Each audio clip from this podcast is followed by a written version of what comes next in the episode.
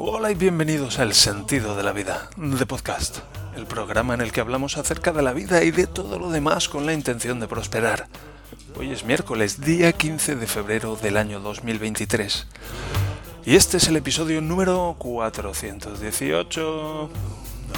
Todos nos hemos preguntado alguna vez cuál es el sentido de la vida. Sí, ¿cuál es el sentido de la vida? ¿Por qué estamos aquí? ¿Cuál es nuestra misión en la vida? ¿Cuándo empieza la declaración de la renta? Estas son algunas de las preguntas que tenemos pendientes en el sentido de la vida.net. Por cierto, los bancos no envían la documentación oficial hasta principios de abril, creo recordar, así que todavía queda un poco más. Yo es que estoy en esa dinámica de dónde está el siguiente sapo que me lo como. Bien, bienvenidos, gracias por estar ahí. Y ya digo, hoy es miércoles 15 de febrero, ya llevamos mes y medio de este año 2023 que lo tenemos casi nuevecito y este es el episodio número 418 y hoy vamos a seguir desparramando un poco, vamos a plan... vamos a apartar un poco ese calendario editorial y a ir con un par de cosas así como de actualidad. Y lo primero que quiero contar son un par de cosas que me han sucedido esta mañana cuando he ido a hacer la compra. Los miércoles es mi día de hacer la compra. Eso, lo aprendí de mi padre. Mi padre era como muy organizado, pero muy, muy organizado. Mi padre trabajaba como economista y, bueno, gerente también, entonces para pues gestionar una empresa hay que estar muy organizado. Y mi padre era muy sistemático y muy organizado y son cosas que yo he aprendido y que, bueno, pues me ha llevado un tiempo apreciar precisamente por esa cercanía, esas cosas que que por resultarnos tan familiares es como que nos parece que todo el mundo es así, que, es algo normal y no, no lo es. es algo muy especial de nuestra familia y si lo hemos aprendido, pues también es muy especial nuestro, así que conviene aprender a apreciarlo. Y yo soy muy organizado. Y también me gustan mucho las estadísticas. Mi padre, por ejemplo, iba los miércoles a, era su día de hacer la compra ya cuando estaba, cuando estaba jubilado. Los miércoles por la mañana se iba al Carrefour a hacer la compra. Y él decía, es que es el día que menos gente hay.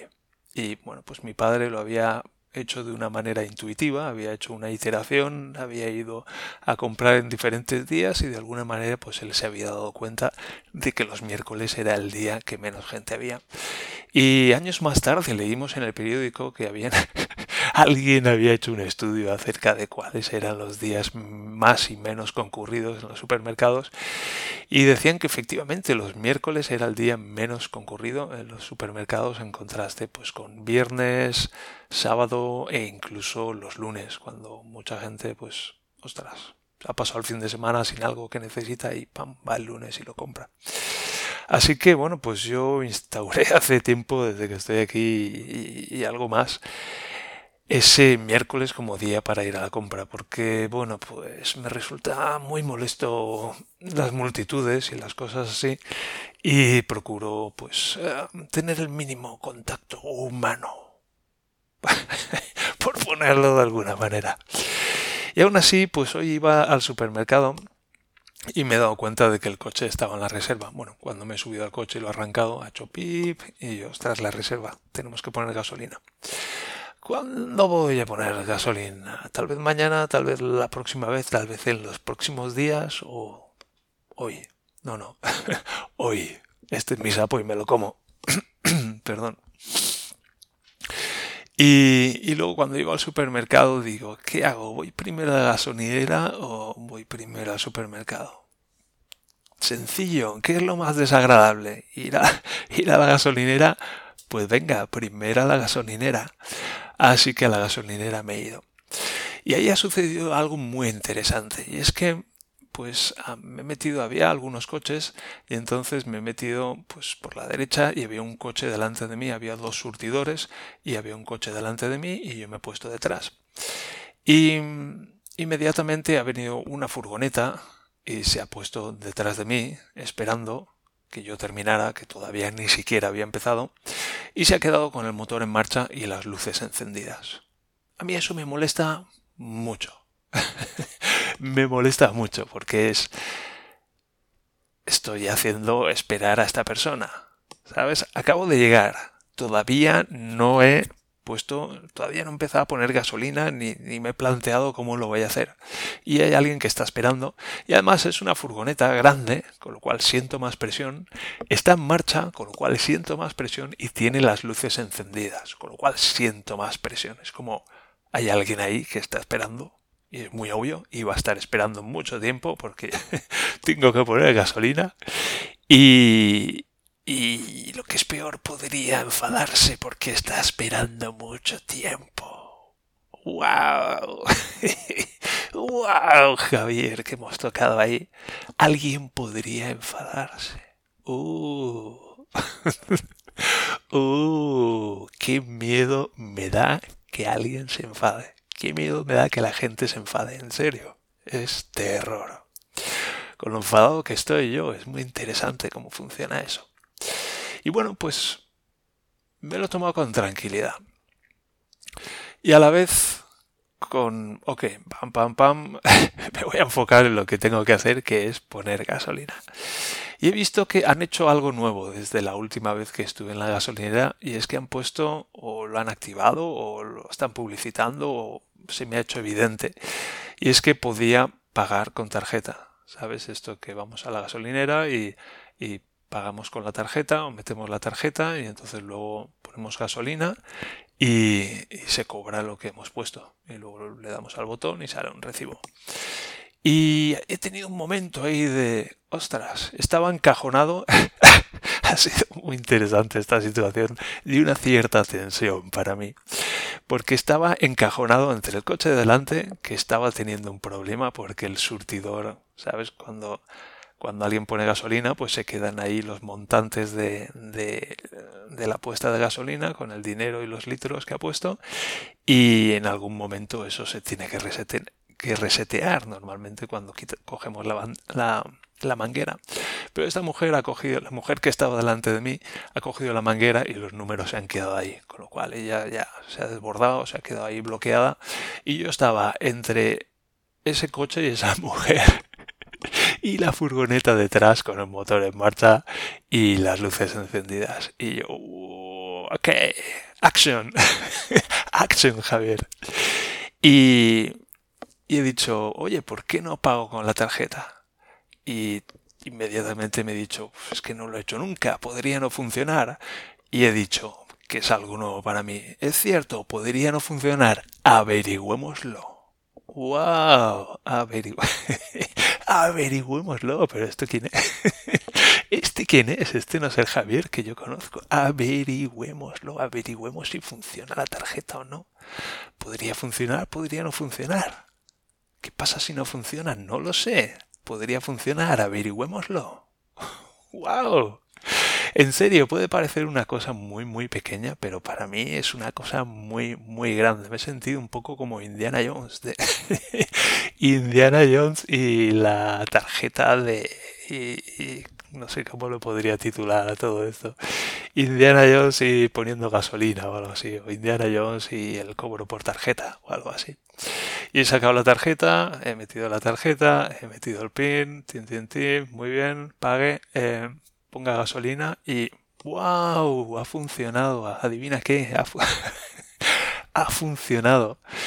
Y he puesto gasolina, he terminado, pum pum, lo he cerrado todo, me he tomado mi tiempo para hacerlo con relativamente fluidez y tranquilidad. Y cuando he terminado, he metido un poquito marcha atrás, la furgoneta ha echado marcha atrás también para que yo pudiera recular y me he metido por el lateral del, del, del otro coche, un poco justo, pero lo he conseguido. ¡Wow! Cuando he salido de allí me he sentido muy, muy orgulloso de mí. Ya ves, de una cosa tan pequeñita, pero muy, muy, muy, muy orgulloso de mí por ese podría no funcionar. Bien, también podría funcionar. Averigüémoslo. ¡Wow! ¡Wow! ¿Quién es este hombre? ¿Quién es este hombre? Y luego cuando he ido a... Cuando estaba comprando esto es como, ¿sabes eso? Los chistes esos de tengo dos noticias, una buena y una mala. ¿Cuál quieres primero? Dice, la buena, la buena. La buena es que hoy os cambiaréis los calzoncillos.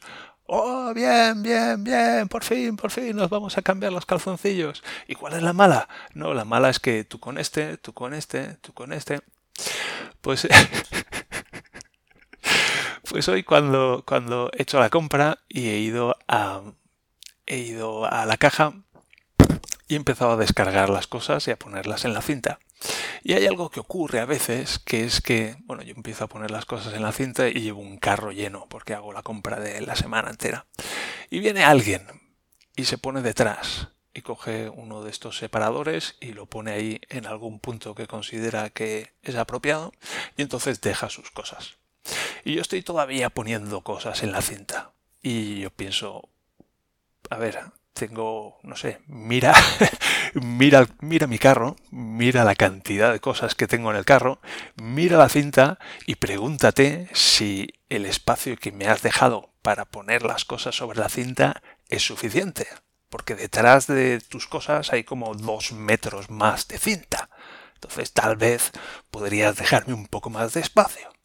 Pero toda esta es una conversación que tiene lugar en mi cabeza. Yo en ningún momento me giro a la persona y le digo, oye, puedes dejar un poco más de espacio para mis cosas, has visto todo lo que tengo por... todavía que poner en la cinta, has visto mi carrito, has visto... Y... Y es una de esas cosas que me molestan, porque es una cosa sutil que yo espero que alguien se dé cuenta de algo que, que no es vamos, para mí es evidente, pero no es necesariamente evidente. Yo puedo entender pues que alguien venga pensando en sus cosas y simplemente ponga el separador y deje sus cosas ahí y ya está. Y a lo mejor está mirando el móvil, o a lo mejor está mirando el móvil dentro de su cabeza, o a lo mejor lo que sea.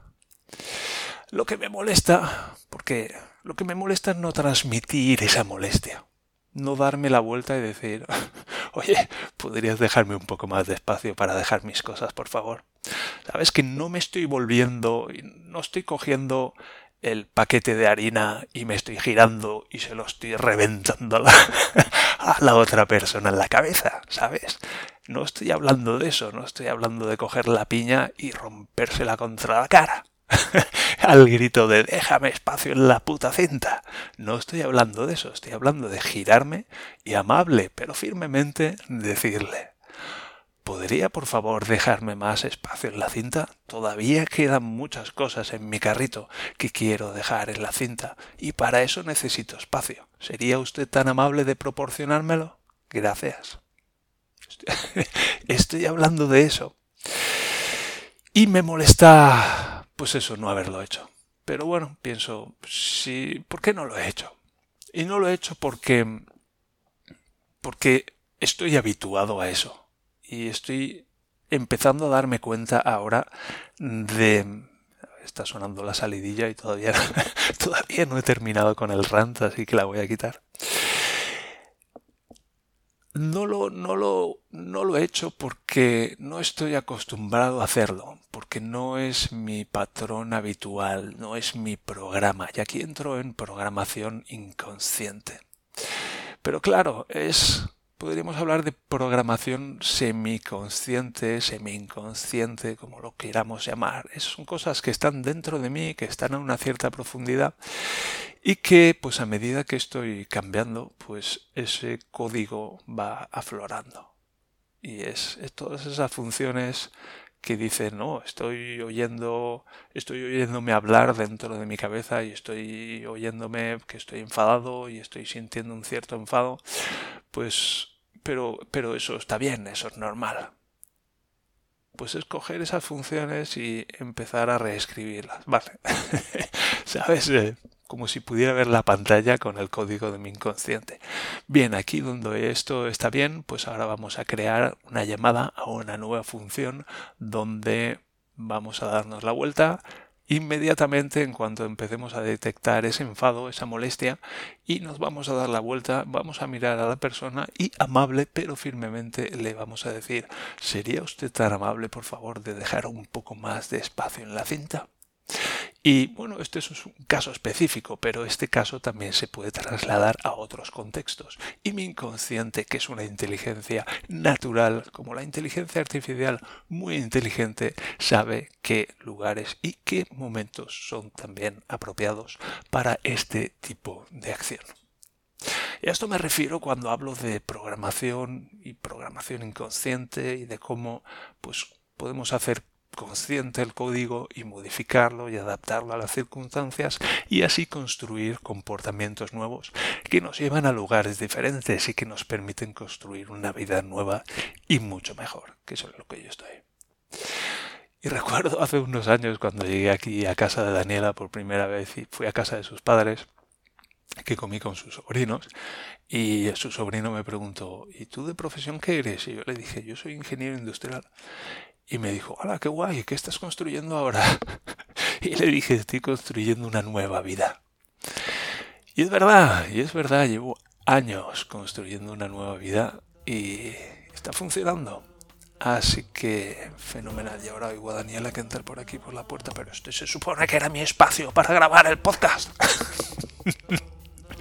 que ya me he bajado de arriba aquí abajo para grabar el podcast en soledad y tranquilidad.